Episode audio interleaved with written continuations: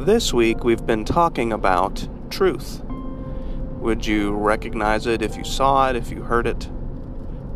And we've been talking about truth as well in a philosophical sense, the nature of truth and the nature of reality. I really recommend, if those topics interest you, to give the episodes from the last two days a listen. Today I wanted to talk about the flip side of truth, which is lies. Why do people lie? Lying can be a very effective social tactic sometimes. People generally don't expect to be lied to. People will lie to flatter others, to avoid awkwardness, to influence others, to avoid a negative outcome or to achieve a positive outcome, to maintain a previous lie. Lies occur between those we love and trust as much as they do with those we dislike, and even happens among complete strangers. It exists on a spectrum from the less harmful white lie to the most blatant of exaggerations. But a lie is a deliberate choice to mislead.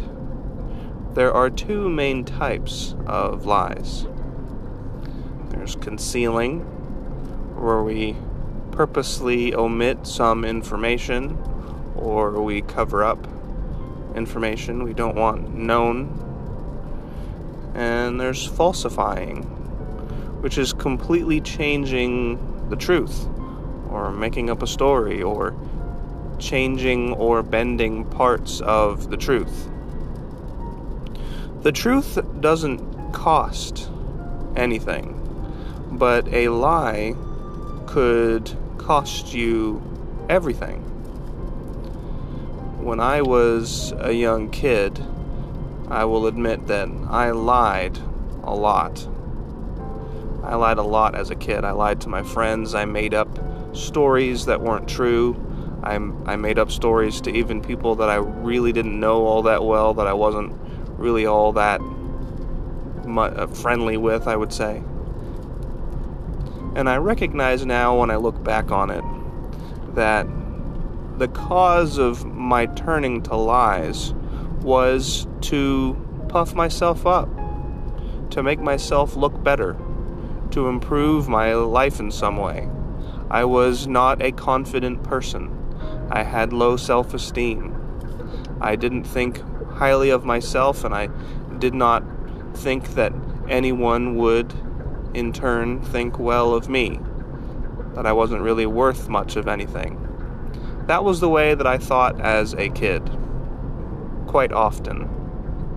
So I would make up stories. I would tell things that weren't true, and they weren't even necessary. In retrospect, they never are, but to me at the time, it seemed necessary. It seemed like an important thing to do at the time. They're they're not going to like me as I am, so I'm going to make up these stories and make myself sound better. One of those bad habits I had as a kid, and I think there are a great many of us that do lie on a daily basis, maybe to a lesser extent, where we we omit certain information from our loved ones, or we neglect to, to talk about something, or whatever the case may be. Not everything is a total blatant whole cloth fabrication. Sometimes people just adjust the truth just a little bit to avoid conflict, to avoid issues. Sometimes we believe that telling a lie is necessary.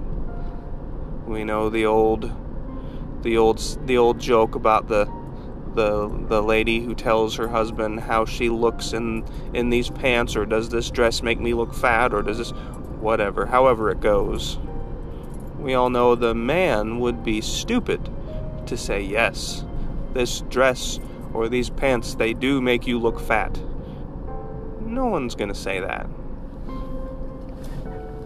So the man probably tells a little white lie. You look wonderful. Not every lie would then be an evil. If it's a white lie that saves somebody's feelings. But that's the much less harmful version in the spectrum of dishonesty. Obviously, lies are never a good thing. In the world of religion, it's considered a sin. Sin has many tools, but a lie is the handle which fits them all, is a quote that I have read. In the Christian Bible, they say in the book of Exodus to not bear false witness against your neighbor. It's built right into the Ten Commandments. It means don't lie. In the context of religion, in many cases, lying fits right up there on the level of sin, of the worst kind. A quote from Jordan Peterson, I'm paraphrasing, he said, Do not lie ever. Liars go to hell. I don't know if that's true. I was raised Catholic. My family raised me Catholic. I went to Catholic schools. I went to Catholic Mass. Something that I went away from as I got older, but there's this whole adage that any Catholic would know about the idea of Catholic guilt. And it was instilled into me from a very young age that lying was a sin. And that might not be true in all religions, but the main three monotheistic religions, I would say yes, it is considered a sin. But I think a few white lies every now and then can be shown to not necessarily always be an evil, like the example of the woman and the man. But when I was a young kid, I did make a, a bad habit out of lying. It's something that I had to had to work on. I had to realize that I didn't need to make up these stories. That if people weren't going to like me, then they're just not going to like me. People are going to like me for me, regardless of whatever story I can make up or concoct. It's a story and a lesson that I think any any kid needs to learn on their own. And clearly, when we're children growing up, we're going to make mistakes. It's bound to happen. But like the quotes, the quote said about the nature of truth and lies, how honesty doesn't cost a thing, not a thing, but lies can cost so much. It can cost friendships. It can break up relationships. It can break up marriages. It can destroy lives. And those are lies of the worst kind. They can completely ruin lives. A lie on that level, then, maybe we should consider that on the level of a sin. There was a movie I had seen years ago, it was called The Negotiator. It was starring Samuel L. Jackson and uh, Kevin Spacey. And there was a scene in the movie where Samuel L. Jackson's character, in a nutshell, was framed there was something going on internally in this police force where there was some lies and some dishonesty and some things going on financially under the table where there was a major cover up and there was then an informant that was leaking out information and the informant was killed and Samuel L. Jackson's character was then blamed for the crime of killing the informant, who turned out was his partner. And he was framed for the murder, and he spent the movie basically trying to exonerate himself in the most action packed of ways. it was a pretty good movie. But the point being, there was a scene where he was speaking to a character named Niebaum, who was somebody that he worked with but didn't really know all that well, and he was very suspicious from the beginning because this man, Niebaum's name, had been mentioned, and he seemed to be incriminated in some way. So Samuel L. Jackson's character pointed a lot of his investigation towards this person.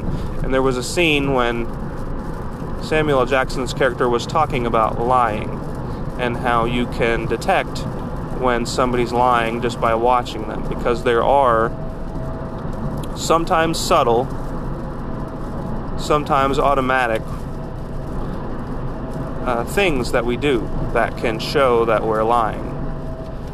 They say, like, shifting in your seat, not being able to sit still, scratching your face, sometimes even sneezing, a twitch in the face. And he spoke about this thing about how when we look up and to the left or when we look up to the right, how in one way we're we're accessing our part of our brain where we're creating fabrications when we're making up stories. Then you're looking up the other way, and that's evidence of where you're accessing a different part of your brain where you're recalling memories. And I've read this before, and it, it is something that is true that there are telltale signs to tell when people are being dishonest. It's not always clear, and some people are quite good at lying. Some people do it very well without showing any tells whatsoever, but sometimes it's just automatic where we, we cannot help but do it. It's just our physical response.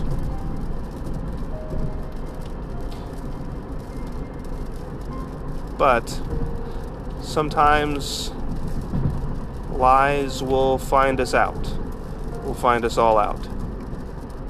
Sometimes our sins will find us out. And if we're going to be spreading all these lies and fabrications, then we also have to be ready to face the consequences for those lies. Lies can ruin relationships, they can break up families, they can break up marriages, there are little white lies every now and then that we all do. To some extent, we all tell these little white fabrications where we stretch the truth just a little bit. But when we get down to levels of deceit and falsifying information and just telling whole cloth lies to cover up something, these are the kinds of things that ruin lives, that ruin relationships. So I would say lying would never be the best policy ever. I would say don't ever lie. And that's coming from an ex liar. I say this because I learned a very valuable lesson about lies in my own life at a young age. At a very young age, I learned a valuable lesson about lying. Lying to our friends. Just be whoever you are. Be you. Don't ever change who you are. Don't ever make up stories to try to make yourself sound as though you are someone you are not. People who love you will love you regardless. People who love you will love you for who you are. And if you get caught in lies, oftentimes those who love you will forgive you and will love you in spite of that. But I think we need to strive always for the truth. Because the truth has never cost us anything.